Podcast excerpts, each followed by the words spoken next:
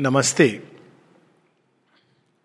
संसार को समझने की और उसके ऊपर कार्य करने की दो विधियाँ हैं।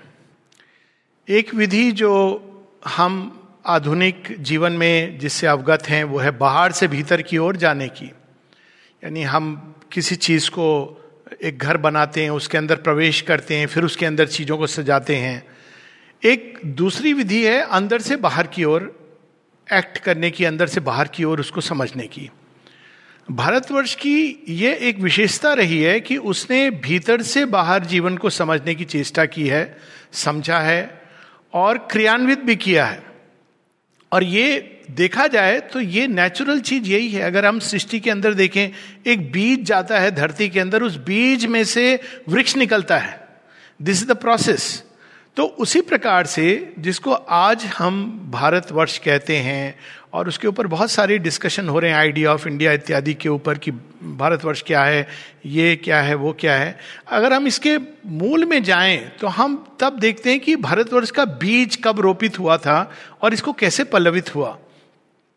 सबसे पहली बात कि आजकल हम लोग अक्सर सुनते हैं फोर पिलर्स ऑफ़ डेमोक्रेसी सुनता हूँ हमेशा कि एक जर्नलिज्म है, एक लेजिस्लेशन है एक्सिक्यूटिव है, इत्यादि इत्यादि। तो ये तो बहुत बाद में है डेमोक्रेसी हमें बात करनी चाहिए four pillars of nation unity राष्ट्रवाद। भारत के चार स्तंभ कौन से हैं जिनके आधार पर हम भारतवर्ष को भारत कह सकते हैं?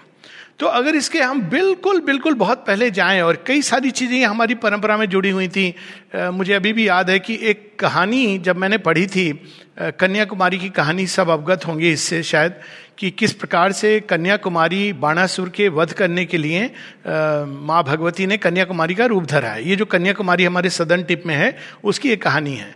और वो रूप क्यों धरा है क्योंकि बाणासुर ने ये वरदान लिया है कि मुझे केवल एक वर्जिन गर्ल मार सकती है। ना ये, इसके बहुत डीप सिंबलिज्म है, जिसमें मैं अभी नहीं जा रहा हूँ। तो माँ भगवती जन्म लेती हैं, और बाणासुर ने फिर वो जो भी हैं, उनको immediately he wants the girls to get married उसने ऐसा एक फरमान जारी किया है कि जो भी लड़की प्यूबर्टी में आएगी, उसकी शादी कर देनी है, जितनी जल्दी संभव हो। अब माँ भगवती के वर तो स्वयं शिव हैं, और वो शिव की आराधना करती हैं, और शिव विवश होकर के कैलाश से आ रहे हैं। अब यदि शिव और पार्वती जो इस समय कन्याकुमारी के रूप में जन्मी है, उन दोनों का संगम हो जाएगा तो बाणासुर के वध की जो प्रोसेस है, वो वो दैट मिशन विल फेल तो नारद ऋषि कुछ ऐसा कॉन्स्पायर करते हैं कि मुहूर्त जिस समय होना था, उसके पूर्व ही कुछ ऐसा सृष्टि के अंदर वैष्णवी माया होती है, और शिव जी को लगता है कि मुहूर्त चला गया है, और वो फिर वापस चले जाते हैं। और यहाँ Kanyakumari is in eternal wait now ये स्टोरी के बड़े आयाम हैं उसमें मैं नहीं जाना चाहता हूँ, लेकिन जो इसका एक चीज़ जो बड़ी इंटरेस्टिंग है कि कश्मीर से कन्याकुमारी एक कथा में जोड़ दिया गया कि शिव ही हैं जो आ रहे हैं। और शिव पुराण में तो कई जगह आते हैं कि जब डिवीज़न ऑफ़िस की बात होती है तो गणेश जी उत्तर को देखेंगे और लॉर्ड मुर्गा के नाम से यहाँ कार्तिकेय को जाना जाता है, वो दक्षिण को देखेंगे। उसी प्रकार से हम दूसरी एक बड़ी इंटरेस्टिंग चीज़ देखते हैं कि अब तो ये मानचित्र इस पर लाइन ऑफ़ कंट्रोल इसका सारा वो सब चल रहा है। लेकिन भारतवर्ष को कैसे जोड़ा गया था? जब माता सती की स्टोरी आती है, जिसमें जब शिव योग में उनके शव को धारण करके सारी सृष्टि में चक्कर लगा रहे हैं। तो विष्णु भगवान देखते हैं कि ये तो एक अलग प्रकार की ऑफकोर्स शिव के अंदर मोह नहीं है, लेकिन वो एक संसार जिसने माँ भगवती को रिजेक्ट किया, दक्ष प्रजापति की स्टोरी इज़ दैट तो अब वो शव को लेकर के विलाप करते हुए जब डोल रहे हैं तो उस समय स्वयं नारायण, जिनका काम है धरती को, धर्म की स्थापना टू मेंटेन द बैलेंस तो वो सती के शरीर को, अन, अंग प्रत्यंग को काटते हैं सुदर्शन चक्र से, और उसके चौवन फिफ्टी फोर जगहों पर ये पीठ, ये शक्ति, अंग गिरते हैं। आप इनको देखिए बहुत इंटरेस्टिंग है। ये पूरा एक भारत का मानचित्र बनाते हैं। उसी प्रकार से जब हम लोग बचपन में नहाते थे तो वो वाक्य पढ़ते थे, गंगा चे जमुना चे सरस्वती चे और यहाँ तक कि दक्षिण गंगा के नाम से Kaveri. So when we look at really the formation of India ये जिसको हम लैंड मास कहते हैं, ये इसके बहुत पहले से काफ़ी पहले से, जैसे एक माता पिता जब शिशु जन्म लेता है तो उसके बहुत पहले से वो कंसीव करते हैं। बच्चे का गर्भ में आना तो बाद में होता है। जो भी समझदार माता पिता हैं, वो बच्चे को अपने मन में कंसीव करते हैं पहले कि we want to go for a child तैयारी करते हैं। अंत में बच्चा जन्म लेता है।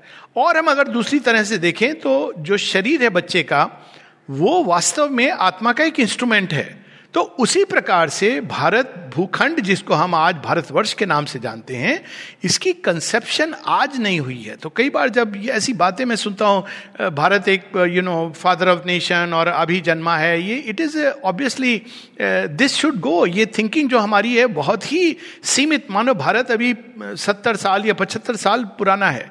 भारत की अवधारणा अपने ढंग से इनफैक्ट आज हम इसको नाम बदल के इंडिया कहते हैं, पर भारतवर्ष उसमें से दो स्टोरीज हैं, लेकिन एक जो मुझे बहुत इंस्पायरिंग करती है, भारतवर्ष की का प्रारंभ कहाँ? माँ शकुंतला जो देखा जाए तो एक अबैंडन चाइल्ड है, और उनके अंदर बीज पल रहा है, पलता है आने वाले समय में, कण्व ऋषि के आश्रम में, उस भारत भूखंड का जिसके नाम से आज हम इसको भारतवर्ष, इसके नाम कितने बदले हैं, जम्बूद्वीप, भारतवर्ष आर्य भूमि तो जब हम इस प्रकार से देखते हैं तो देखते हैं कि भारतवर्ष एक फ़िज़िकल एंटिटी के रूप में it has come much later लेकिन अपने आप में इसके इसके अंदर एक स्पिरिचुअल और साइकोलॉजिकल हमेशा कंसेप्शन रहा है। और उस कंसेप्शन के पीछे क्या था? ऋषि मुनियों की एक अवधारणा थी कि सारे भूखंड में भूगोल में, इस पृथ्वी के अंदर एक स्थान ऐसा होना चाहिए, जिसको हम आर्यभूमि के नाम से जान सकें। अब आर्यभूमि क्या है? We will talk about it लेकिन एक ऐसा स्थान जहाँ यज्ञ, तप, धर्म इसकी स्थापना हो, और प्रारंभ से अगर हम भारतवर्ष को देखें तो भारतवर्ष किस चीज़ के लिए प्रख्यात है? टेक्सटाइल वगैरह तो बहुत बाद में आई आई, बिल्कुल। लेकिन इवन जो हम कहते हैं कि न्यूक्लियर वेपन्स इत्यादि, लेकिन भारतवर्ष जो जिस चीज़ की उसकी पहचान है। प्राचीन काल से अभी तक उसकी अनेकों अनेकों कहानियों में एक एक नदी के पीछे एक एक पहाड़ के पीछे एक एक ग्राम के पीछे तो हम देखते हैं कि एक सूत्र जो चला आ रहा है, वो है आध्यात्मिक पौधे का सूत्र। It is running as a common thread कोई और राष्ट्र में, किसी और कॉन्टिनेंट में कहानियाँ हैं कहीं कहीं सिमिलर कहानियाँ हैं, सभ्यताएँ हैं, लगभग विलुप्त होती सभ्यताएँ भी हैं, लेकिन भारतवर्ष के अंदर एक कंटिन्यूटी है, एक ऐसी चीज़ की। अक्सर लोग कहते हैं कि ऐसा कैसे हुआ कि बाकी सिविलाइजेशंस विलुप्त हो गए और नई चीज़ें आ गई? भारतवर्ष में ऐसा क्यों नहीं हुआ? उसका कारण मेन कारण यह है कि भारत भूमि की जो सूत्र है, वो आध्यात्मिक है, जो इंडिस्ट्रक्टिबल है। बात इसकी नहीं है कि इसको प्रिजर्व एक ईश उपनिषद का एक श्लोक काफ़ी है इस सत्य को प्रिजर्व करने के लिए।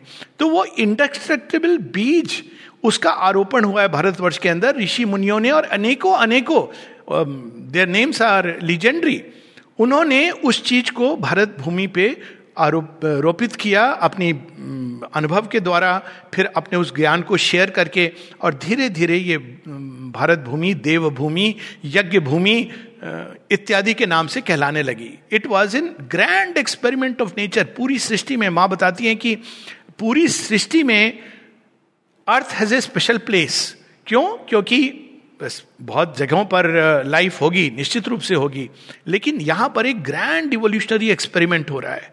और पूरी अर्थ में India has a still special place अक्सर लोग ये कहते हैं कि भारतवर्ष में ये था, वो था तो इतनी सारी कठिनाइयाँ क्यों हैं? इतनी प्रॉब्लम्स इतनी समस्याएँ। तो उत्तर बहुत सिंपल है। ज़्यादा समस्याएँ किंडर के बच्चे को दी जाती हैं या पीएचडी जो कर रहा है उसको दी जाती है। ये सारी समस्याएँ भारत भूमि में मानो आके एकत्र हो गई हैं। सो so, ये एक कंटिन्यूटी है बड़ा अच्छा सिंबल था जैसे अभी लाइट गई लेकिन एक कंटिन्यूटी हमारी चल रही है कुछ वैसे ही भारतीय सभ्यता में एक कई चीज़ें आई गई उतार चढ़ाव आए लेकिन एक कंटिन्यूटी जो मेंटेन की है वो कंटिन्यूटी स्पिरिचुअल है। भारत का जो कोर है अगर हम आ, उसके कोर में देखे देखें तो भारतवर्ष एक ऐसा देश है जहाँ स्वयं भगवान ने एक प्रकार का एक्सपेरिमेंट जिसको कहते हैं इवोल्यूशनरी एक्सपेरिमेंट अक्सर लोग पूछते हैं कि भारतवर्ष में ये अवतार क्यों आते हैं? और कहीं पर इसकी बात क्यों नहीं होती है? तो उसका एक कारण ये कि ग्रैंड लेबोरेटरी है डिवाइन की भारतवर्ष जिसमें जड़ तत्व से और भी आगे बहुत कुछ होने वाला है। उस उस इवोल्यूशन की एक प्रोसेस चल रही है। भारतवर्ष में होता है, फिर उसका रेप्लीकेशन बाहर होता है। तो ये एक प्रोसेस है। तो अवधारणा जब भारतवर्ष की हम लोग करते हैं तो हम ये कहेंगे कि इसके चार मुख्य सूत्र हैं जिन्हें हमें पकड़ना चाहिए और समझना चाहिए। इसके पहले कि हम पिलर्स ऑफ़ डेमोक्रेसी इत्यादि की बात करें। पहला सूत्र जिससे हम भारत की पहचान जो उसकी आत्मा है और वो है अध्यात्म।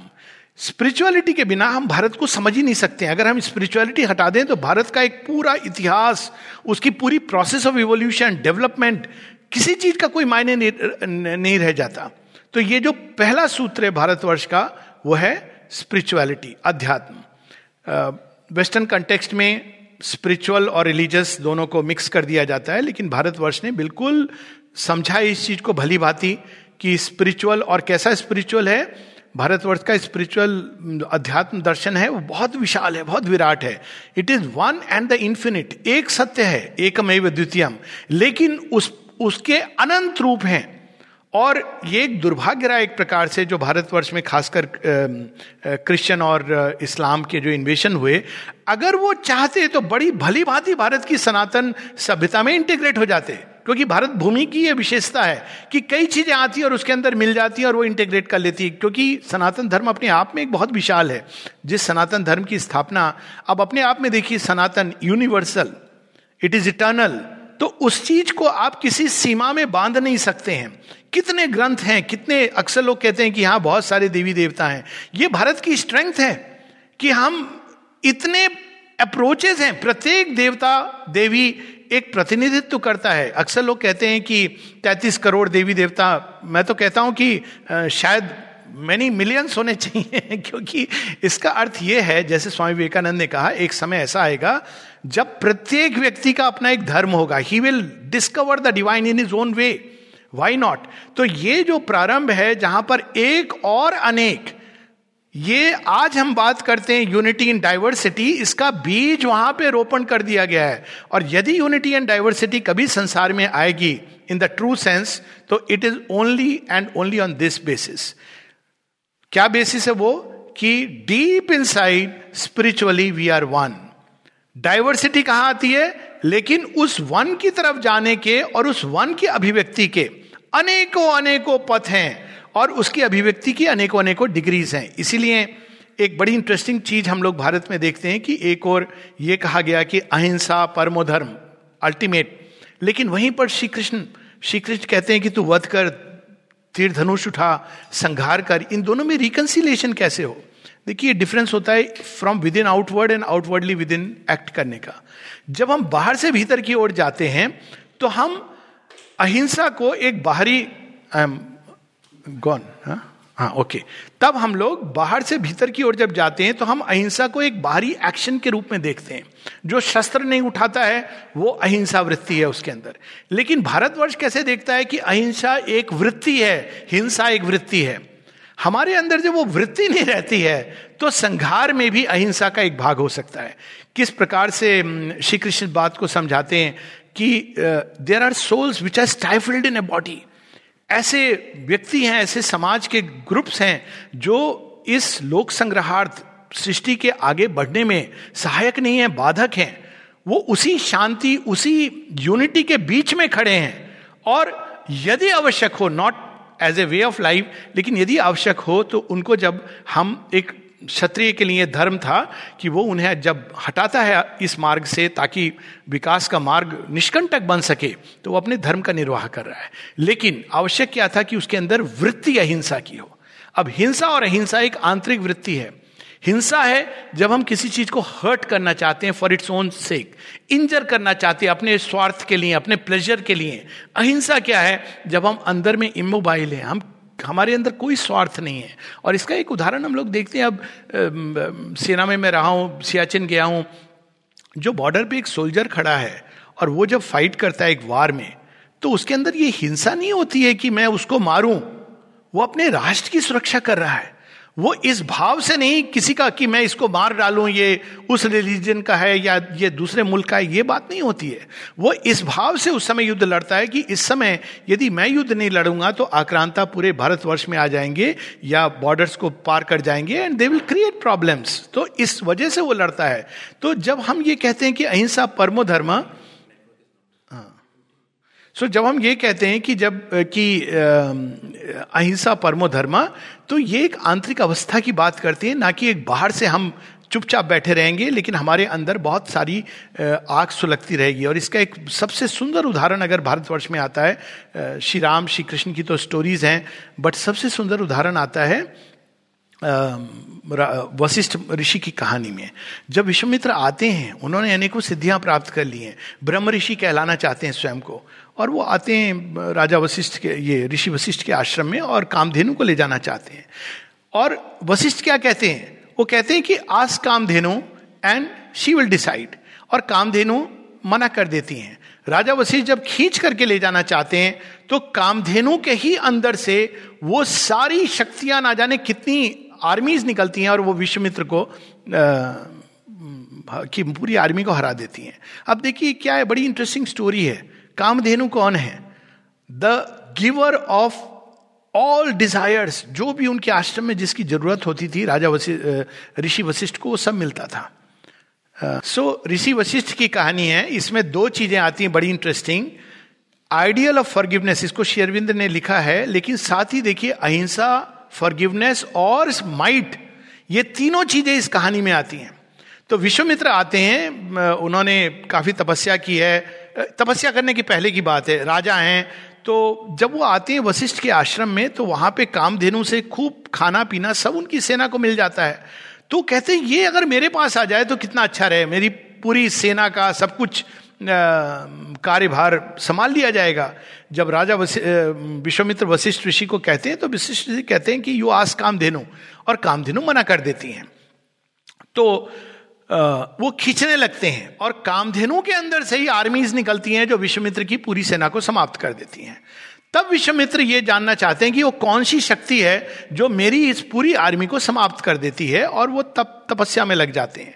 खैर, वो एक कहानी काफ़ी आगे चलती है, पर एक समय ऐसा आता है जब विश्वमित्र वशिष्ठ के सौ पुत्रों को मार डालते हैं क्योंकि विश्वमित्र वशिष्ठ ये इंकार कर देते कहने से कि आप एक ब्रह्म ऋषि हो। बहुत बाद में एक समय आता है जब विश्वामित्र खूब क्रोध से भर करके वो ऋषि वशिष्ठ का ही वध करने आए हैं और वो कुटिया के बाहर खड़े हुए हैं और अंदर में वशिष्ठ ऋषि और उनकी पत्नी अरुंधति में संवाद चल रहा है। तो अरुंधति कहती हैं कि आप विश्वमित्र को आपने मुझे भेजा उसके घर में नमक लाने के लिए, ये क्यों किया? क्योंकि he was going through a tough time कहते नहीं, कोई बात नहीं, वो मेरा मित्र है, कोई शत्रु नहीं है। तो शत्रु नहीं है। आप उसको कहते हैं कि इतना महान ऋषि है, आप उसको ब्रह्म ऋषि क्यों नहीं कह देते हो? तो आपके बच्चों का वो वध नहीं करता। उस समय वो बताते हैं कि यदि मैं ऐसा करता, एक प्रीमेच्योरली कर देता तो ये अनुचित होता। तो फिर आपके बच्चों का वध कर दिया उसने, अब आप उसको क्षमा कर रहे हैं। कहते हैं हाँ क्योंकि जब उसने ये वध किया तो उसने महाज्ञान के अंदर किया, लेकिन वो व्यक्ति बुरा नहीं है, वो भी तपोनिष्ठ है। जब विश्वमित्र ये सुनते हैं तो वो बिल्कुल दुख में भर करके उनके चरणों में गिर पड़ते हैं। और उस समय ऋषि वशिष्ठ कहते हैं, उठो ब्रह्म ऋषि, उठो। And that is the time he realises कि ट्रू ग्रेटनेस क्या होती है। अब भारतवर्ष में ये कहानियाँ देखी इसमें एक और स्ट्रेंथ है, कामधेनु कौन है? जिसने अपने डिजायर्स काम, जो पूरी कामनाओं को पूरी करते हैं, लेकिन राजा ऋषि वशिष्ठ ने उनको सदैव केवल सदुपयोग के लिए यूज़ किया है। जिस समय उन सब इच्छाओं को हम अपने अंदर आत्मसात कर लेते हैं तो वो जो संकल्प होता है, इतना भयानक होता है कि विश्वामित्र की एक पूरी आर्मी समाप्त हो सकती है। हम लोगों ने रिसेंटली भी इसका एक एग्ज़ाम्पल देखा लेकिन नोटिस नहीं किया। एंड दैट वॉज़ तालिबान के डिस्ट्रक्शन के पहले बामियान बुद्धा का जो आ, को नष्ट किया गया था। तो ये सारी हम देखें ये सारी कहानियाँ और अनेकों अनेकों हैं जिनके द्वारा भारतवर्ष में एक अद्भुत समन्वय उन चीज़ों को जिनको हम अपोजिट कहते हैं। वेस्टर्न कंटेक्स्ट में मॉरलिटी आती है भारत में धर्म है। तो अध्यात्म के बाद जो दूसरी कड़ी हमें भारतवर्ष में पकड़नी है वो है धर्म। और धर्म क्या होती, धर्म क्या है? धर्म के तीन वो हैं, हम लोग नॉर्मली इसको रिलीजन अनफॉर्चुनेटली ट्रांसलेट करते हैं। धर्म का एक जो सत्य है कि धर्म ध्र किस, कौन सा वो सत्य है जिसने सृष्टि को धारण किया हुआ है? तो अब एक वेस्टर्न सिविलाइजेशन का जो कंटेक्स्ट है, उसमें या तो एक आर्बिट्ररी गॉड है जो ऊपर है और ये संसार तो एक डेविल की जगह है। या फिर एक मॉडर्न मटेरियलिज्म का कंटेक्स्ट है कि इस सृष्टि के पीछे में तो कुछ भी नहीं है जस्ट मैटर और मैटर के नीचे कुछ नहीं है। भारतवर्ष में अनेकों अनेकों कहानियों के द्वारा, जैसे हरिण्य कश्यप और प्रहलाद की गॉस्पेल समय के अभाव में मैं उन सब में नहीं जा रहा हूँ तो इन सब में जो मूल चीज़ आती है कि सृष्टि के आधार में ब्रह्म है, एक शाश्वत सत्य है, एक सनातन सत्य है। तो वहाँ से तो धर्म की पहली चीज़ ये है कि एक शाश्वत सत्य है। उस सत्य में हम सब एक हैं, इस मूल सत्य को पकड़ना है। दूसरा, वो केवल एक एक निर्विकार सत्ता के रूप में नहीं है, वो इवॉल्व कर रहा है, अपने अंदर से प्रकट कर रहा है। तो सृष्टि क्या है? भगवान का ही प्रकटन है। तो जब हम इस तरह से देखते हैं तो हर एक जीव के अंदर भगवान है। लेकिन चूँकि वो प्रकट कर रहे हैं तो प्रत्येक वस्तु में, व्यक्ति में, राष्ट्र में वो अलग अलग ढंग से, मानव समूह में अलग अलग ढंग से स्वयं को प्रकट कर रहे हैं। तो यहाँ पर डिग्रीज ऑफ़ मैनिफेस्टेशन जब तंत्र में हम पढ़ते हैं कि चौरासी लाख योनिया, यानी वो एक प्रारंभ होता है एक कीट पतंगे के से लेकर के मनुष्य तक जाता है और मनुष्य के आगे भी जाएगा because evolution will not stop here तो वो एक प्रकटन का जो एक एस्पेक्ट है। वहाँ पे ये चीज़ें समझी जाती है कि जो भारतवर्ष में हायर की रही है हायर सब जगह है, क्योंकि जहाँ भी आप टाइम स्पेस में कोई चीज़ मैनिफेस्ट करेंगे तो हायर होगी। लेकिन भारतवर्ष ने इस हायर को भी एक इनर सेंस में देखा है। अब एक समय था जो चातुर्वर्ण की बात थी। तो वो चातुर्वर्ण कहाँ से आए थे? वो सब एक ही पुरुष के भिन्न भिन्न अंगों से आए थे। ये हायर केवल एक बाहरी डिवीज़न ऑफ़ लेबर नहीं था। ये एक इवोल्यूशनरी हायरार्की थी जिसमें रीबर्थ के द्वार से हम जिसको शूद्रत्व कहते हैं, वो क्या है? प्योरली ए फ़िज़िकल मैन जो केवल बाहर से चीज़ों को देखता है और समझता है, लेकिन वो भी साधर्म गति को प्राप्त होता है। चढ़ते चढ़ते हम अल्टीमेटली भगवान की खोज में लग जाते हैं। तो ये इवोल्यूशनरी प्रोसेस है रीबर्थ जिसको हम कर्म सिद्धांत पुनर्जन्म की बात करते हैं। ये रीबर्थ एक इवोल्यूशन की प्रोसेस है। और अंत में हम प्रोजेक्ट करते हैं अपने आप को इन द डिवाइन कॉन्शियसनेस उनके साथ एक हो जाते हैं। तो इसको भी उन्होंने, जो समाज का डिवीज़न जो था, जिसको हम सभ्यता कहते हैं तो ये तीसरा एस्पेक्ट आता है जो धर्म से निकलता है, वो है सभ्यता। सभ्यता का जो पूरा विकास था, उसके बाहरी रीति रिवाज, कर्म, ये सब उस मूल से, अध्यात्म और धर्म से उत्प्रेरित थे। तो सुबह उठ करके अब हम बच्चों, बच्चे लोग ये सीखते हैं कि सब एक हैं, जीव, जंतु इत्यादि। अलग अलग ढंग से लोग सिखाते हैं। आज, अब ये चीज़ ट्रेंड हो रही है। लेकिन जब हम छोटे थे तो हमने कैसे सीखी थी? पहली रोटी सूरज को दे दो, दूसरी रोटी गैया को दे दो, तीसरी रोटी इसको दे दो। एक नाग पंचमी पे नाग जी को भी दूध दे दो। यानी सबके अंदर ये एक भाव आया था। We never knew earth as a non living matter हमारे लिए हमेशा वो भूदेवी थी, पृथ्वी माता थी। सुबह उठ के प्रणाम भी किया जाता था। तो सभ्यता के कण कण में ये चीज़ डाल दी गई थी कि everything is conscious everything is living तो यदि कण कण में भगवान है तो भारत भूखंड कैसे नहीं उनका एक अंश हो सकता है? तो जो चीज़ श्री कृष्ण और श्री अरविंद इसको तो बहुत स्पष्ट रूप से ले आते हैं, क्योंकि अब तक उसका फॉर्मेशन स्पष्ट हो चुका है। भारतवर्ष का जो फ़िज़िकल फॉर्म हुआ है, ये तो ऋषि मुनियों ने कब से एक उसकी परिकल्पना की, लेकिन उसका जो फ़िज़िकल फॉर्म पहली बार हम देखते हैं प्रयास, वो श्री राम के समय देखते हैं, क्योंकि वो जिसको हम आर्यवर्त कहते हैं, वहाँ से फिर वो किशकिंदा और नीचे जाते हैं, दंडकारण्य तो एक पूरा वो कनेक्ट कर देते हैं राइट अप टू श्रीलंका, एक एक नई सभ्यता, जिसमें एक बड़ी इंटरेस्टिंग चीज़ है कि वो जहाँ भी जाते हैं, वहाँ का राज्य हड़प नहीं करते हैं। तो भारत की नेशनलिज्म कभी भी इस प्रकार की नहीं रही जिसको एक्सपैंड किया जाता है। जब भी भारतवर्ष ने कहीं पर भी, और ये आज तक हुआ है कि भारतवर्ष जब कहीं गया है, किसी आक्रांताओं से मुक्त किया है तो उसने उस भूमि को नहीं हड़पा है।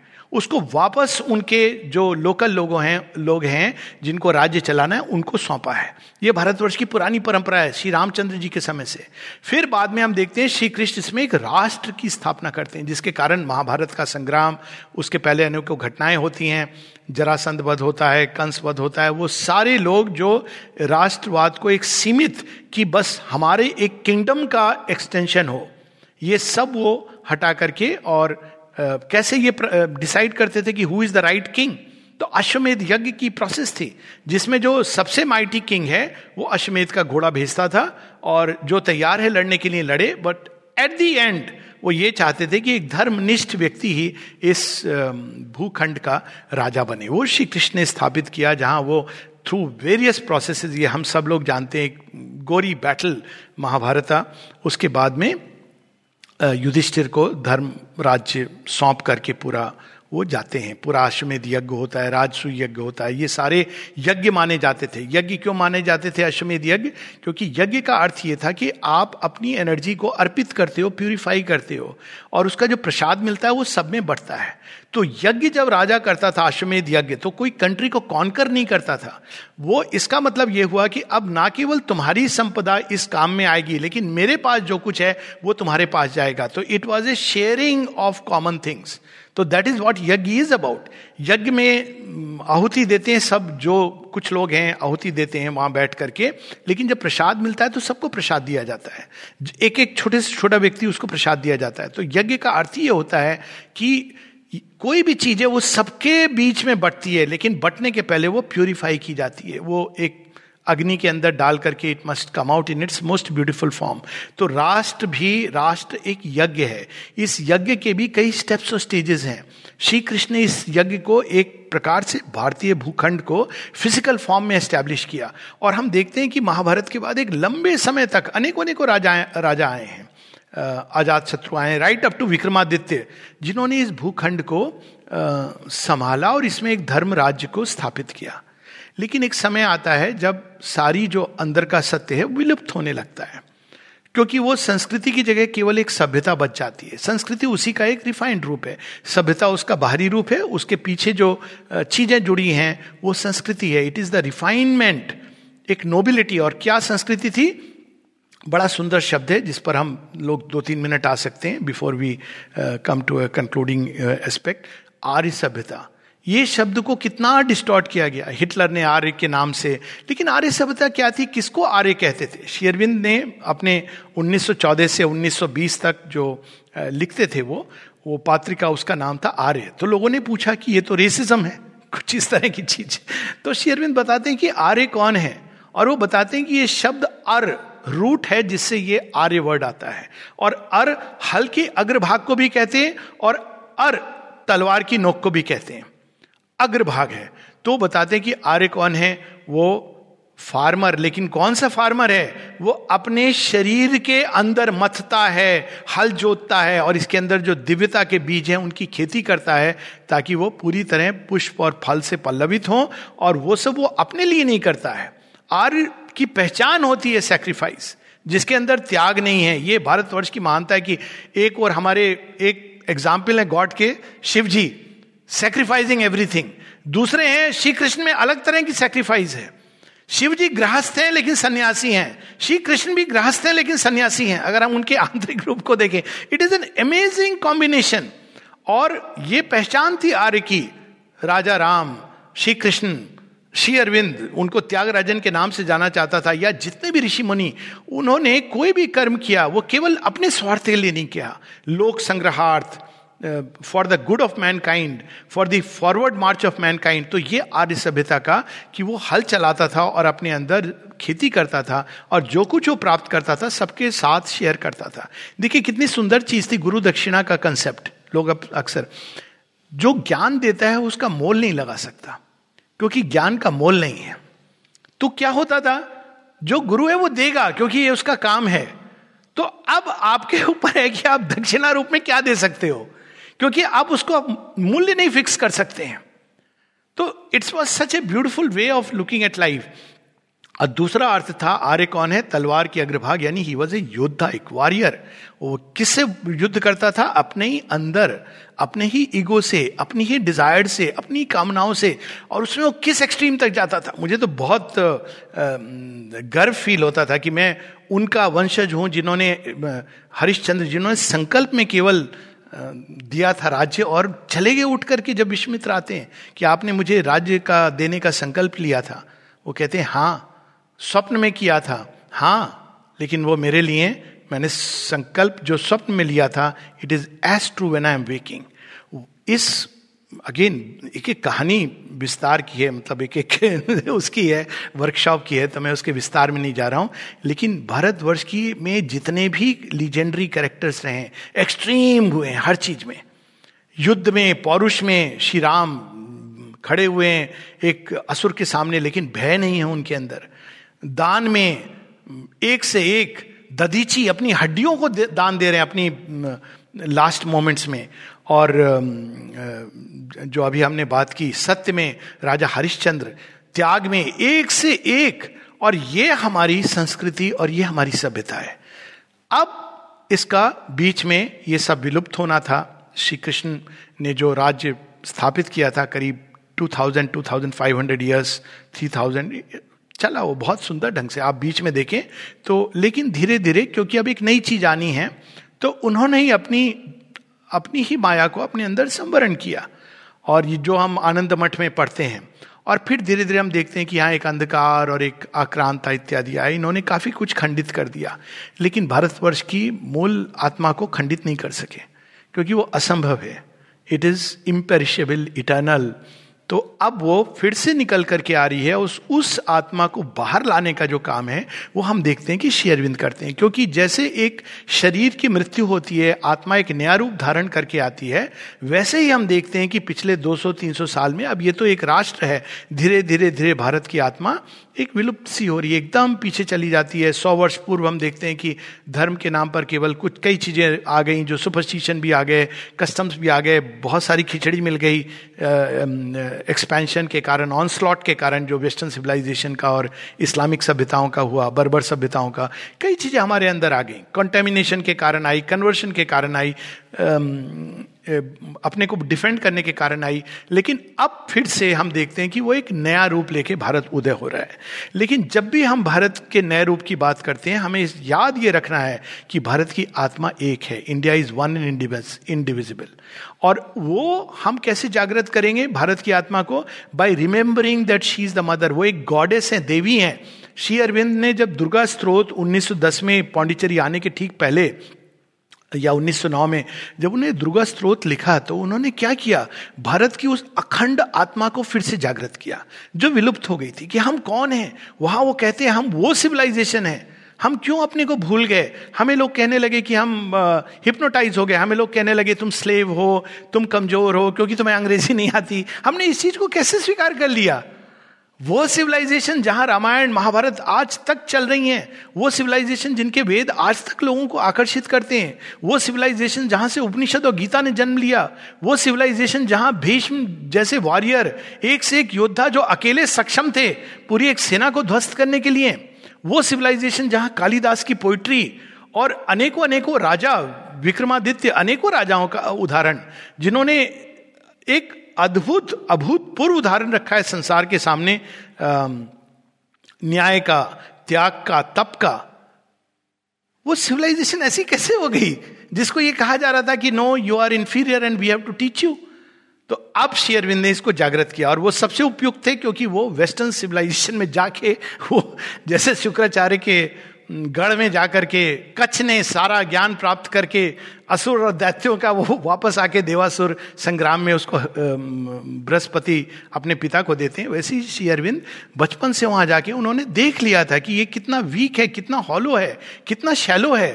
उसकी कमज़ोरी कमज़ोर नस को पकड़ लिया था। तो ही वॉज़ द पर्सन जिन्होंने फिर से एक और राष्ट्र की आत्मा को फिर से जागृत किया। और वहाँ से इनसाइड आउट उन्होंने प्रारंभ किया। तो पहले आत्मा, भारत की आत्मा एक है, अखंड है, इसलिए भारत को तोड़ा नहीं जा सकता। भारत के टुकड़े नहीं किए जा सकते। ये कोई अलग अलग अपने अपनी ढपली अपना अपना राग नहीं है। ये कंसर्ट है। हमको इसको कंसर्ट बनाना है। ये नहीं कि एक तबला बजा रहा है, वो अलग हो गया, एक बांसुरी बजा रहा है, वो अलग हो गया। भारत है ही नहीं। ये अटेम्प्ट विल फेल क्योंकि जब आत्मा अखंड होती है तो वो देह को खंडित नहीं कर सकते प्रयास होगा तो फिर से जुड़ जाएगा। सती की देह के अनेकों भाग होते हैं। फिर से वो यज्ञ से जन्मी माता पार्वती शैलबाला के रूप में जन्म लेती हैं। तो उन्होंने पहले भारत की इंडिविजुअल आत्मा आत्मा को प्रकट किया। फिर उन्होंने ये बताया कि आर्य संस्कृति क्या है? फाउंडेशन ऑफ़ इंडियन कल्चर आर्य के लेखों के द्वारा what is who is a true Aryan और फिर फाइनली उन्होंने आर्य सभ्यता के बारे में कि ये सिविलाइजेशन इसके एक एक चीज़ें, अब ये बाहरी रूप बदलेगा। अब हम ये नहीं कल्पना कोई आर्य इसलिए नहीं बन जाता कि वो धोती पहन रहा है या माथे पर तिलक लगा रहा है, या किसी ने जनेऊ पहना है कि नहीं। वो चीज़ें जाएँगी, वो एक बाहरी रूप है, लेकिन वो नए रूप में आएँगी। वो ज्ञान हमारे भाल पे प्रकट होना चाहिए, ना कि हमारे तिलक पर। वो हमारे जनेऊ की पहचान हमारी नहीं है। ये पहचान है कि हमारे अंदर सारे चक्र खुल गए कि नहीं, सारी दिव्य शक्ति जागृत हो गई कि नहीं।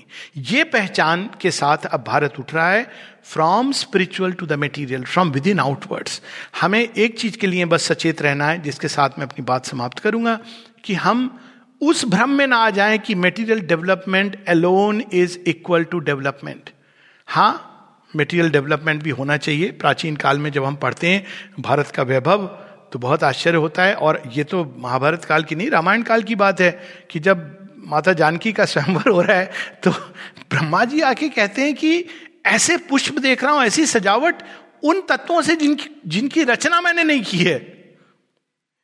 तो फिर उन्हें बताते हैं शिव जी की, ब्रह्मा जी, आप नहीं समझोगे? माता जानकी और कोई नहीं, जगन माता हैं। तो वे तत्व लाए गए हैं जो सृष्टि के अंदर नहीं है। तो हमें तो नई चीज़ें प्रकट करनी है even at the material level लेकिन तब हम कर पाएँगे जब हम अपनी आध्यात्मिक ऊर्जा को जागृत करेंगे, आध्यात्मिक शक्ति से अपने आप को ओतप्रोत करेंगे। लेकिन वो अध्यात्म नहीं, यहाँ हमें सचेत रहना है। शेरविंद अगेन एंड अगेन रिमाइंड करते हैं, मायावाद वाला इल्यूजनिज्म का, कि ये संसार तो जैसा है वैसा चलेगा, जगत मिथ्या ब्रह्म सत्य। हमें यह कहना है, जो श्री अरविंद अपने उपनिषद में कहते हैं, ब्रह्म सत्यम न मिथ्या, जगत सत्यम न मिथ्या। जगत क्यों सत्य है? क्योंकि उसके पीछे ब्रह्म खड़ा है। जिसके पीछे सत्य खड़ा है, जो सत्य की अभिव्यक्ति है, सकल चराचर में अगर भगवान है तो फिर वो अणु अणु के अंदर अगर व्याप्त हैं तो अणु का भी एक महत्व है। इस महत्व को वेस्टर्न साइंस ने पकड़ा, लेकिन उसके मूल को नहीं पकड़ पाए। भरत के पास उसका मूल है, और जब हम इन चीज़ों को ग्रहण करेंगे, ग्रहण करनी चाहिए, हम उसको एक अलग लेवल पर ले जाएँगे। So spiritual conquest of matter by the spirit and not submersion of the spirit by materialism ये एक मूल अंतर है। Self defence through every means yes परंतु वो एक्सपेंशन जिसमें हम कुचल देते हैं अन्य सभ्यताओं को, उनको समाप्त कर देते हैं। ये भारत का राष्ट्रवाद नहीं है। भारत का राष्ट्रवाद है बुद्ध का पूरे संसार में व्याप्त हो जाना। भारत का राष्ट्रवाद है गीता। गीता भारतवर्ष से प्लंडर किया था जब लोगों ने तो गलती से, गलती किया। भगवान कृष्ण का ही ट्रिक थी। गीता भी चली गई थी। ढाई सौ साल, तीन सौ साल पहले की कहानी है। और उस गीता ने, अब देखिए कैसे वो संसार को बदल रही है। तो ये भारत का राष्ट्रवाद है। हम लोगों को स्पिरिचुअल गिफ्ट देते हैं, जहाँ भी जाते हैं, ये कॉन्क्वेस्ट है भारत की, कि हम लोगों की हृदय जीतते हैं, आत्माओं को एक अलग विजन से ओतप्रोत करते हैं। तो इस राष्ट्रवाद को अगर हम नष्ट हो जाने देंगे under the name of all kind of things तो ये बहुत बड़ी, भारत के लिए नुकसान नहीं होगा, पूरे विश्व के लिए, क्योंकि अगर किसी के पास विश्व को बचाने की क्षमता है तो भारतवर्ष के बाद पास है। जितने भी अपोजिट्स हैं डेमोक्रेसी सोशलिज्म एनार्किज्म इन सब का मूल भारत के पास, इनका सही उत्तर है। फ्रेटर्निटी शेरविंद एक जगह लिखते हैं, जिसके बाद वी कैन स्टॉप कहते हैं वेस्टर्न कंटेक्स्ट में वो इक्वालिटी की स्थापना करने की चेष्टा करते हैं बिना फ्रेटर्निटी के। ये देखिए, ये प्रॉब्लम साम्यवाद की भी आती है। लेकिन unless you establish fraternity equality आपकी नहीं आएगी। और फ्रेटर्निटी होगी तो इक्वालिटी आएगी यूनिटी आएगी, क्योंकि हम एक हैं, हम भाई भाई हैं। लेकिन ये रिवर्स में नहीं होता है कि हम किसी लेजिस्लेचर से इक्वालिटी ले आएँगे, लेकिन फ्रेटर्निटी नहीं है। फ्रेटर्निटी कैसे आ सकती है? एक ही बात पर। राष्ट्र के अंदर अवर मदर इज़ वन माँ भारती। और विश्व के अंदर we all belong to the one divine जिनको आप किसी भी नाम से बुला सकते हैं। एक हम बहुश्यामी। नमस्ते।